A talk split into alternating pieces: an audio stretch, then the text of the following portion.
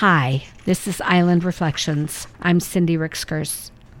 I've never been a very good housekeeper, and at this age, I kind of doubt I ever will be. Cleaning house seems to me like a series of never ending tasks with little reward and no finish line. Drudge work. Whatever job it is, from doing dishes to cleaning windows, it's only a matter of time until it will need to be done again. With that logic, cleaning chores always seem like a form of torture to me. I know it doesn't make sense. There are a lot of things in life that involve repetition that don't cause such strong feelings. Organizational tasks like cleaning drawers and putting shelves in order don't repel me in the way that regular housework does. I shower nearly every day with a clear sense that I won't stay clean forever. I mow the gla- grass regularly all through the spring and summer, even though I understand it will continue to grow. What is it then about housework? I don't know. I do enjoy having a clean house. It's just the daily maintenance that I don't like. I've devised a few strategies to get me through. The Pomodoro method. This is a time management technique based on 25 minute stretches of focused work followed by a five minute break.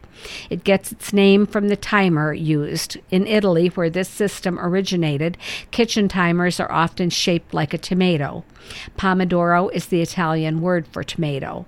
The timer puts just enough pressure on to be motivating, and there is a stop built into the system. When the buzzer goes off, it's time for a pause. It reminds me of when, as kids, my sisters and I would run around to get the whole house in order before Dad came home from work or of when I'd get a call that someone is going to stop by in 20 minutes. It's amazing how much can be accomplished when the pressure is on. Variations on the Pomodoro method. The timer is a useful tool for me. It helps me to avoid getting sidetracked by other things that catch my eye. I'm easily distracted always. Sometimes, even with the timer ticking away, 25 minutes seems too long. Some days, too many areas of the house need attention. Then I set the timer for shorter increments. 10 minutes per room works well most days. It's not enough time to think of reorganizing drawers, but it's sufficient for making the house presentable.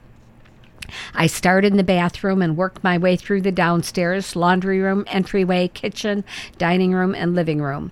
At the end of an hour, I will have made good progress commercial cleaning. This is similar to the shorter variations of the Pomodoro method, but instead of using a timer, I work during TV commercials. Before television became so complicated with streaming services that have eliminated many breaks in the programming, this was my preferred method for house cleaning. Thursday used to have a string of half-hour comedies that I enjoyed. From the time Jeopardy started at 7:30 until the last sitcom ended at 10 o'clock, I could get my entire house cleaned while the sponsors were doing their advertising. These next three methods do not result in an entirely clean house, but they work well to get me out of a slump. Sometimes that's enough to get me moving to other areas that need attention. At other times, it only serves to make me feel like I'm not a total sloth. Shiny sinks. This is self explanatory. I get out the Bon Ami and give every sink a good polish. All horizontals. Just exactly what it sounds like. I run around and clear all horizontal surfaces of everything that doesn't belong the dining room table, kitchen counters, coffee table, file cabinet, the top of the clothes dryer. I'm terrible about setting things down to be dealt with later. When I do all horizontals, later has arrived.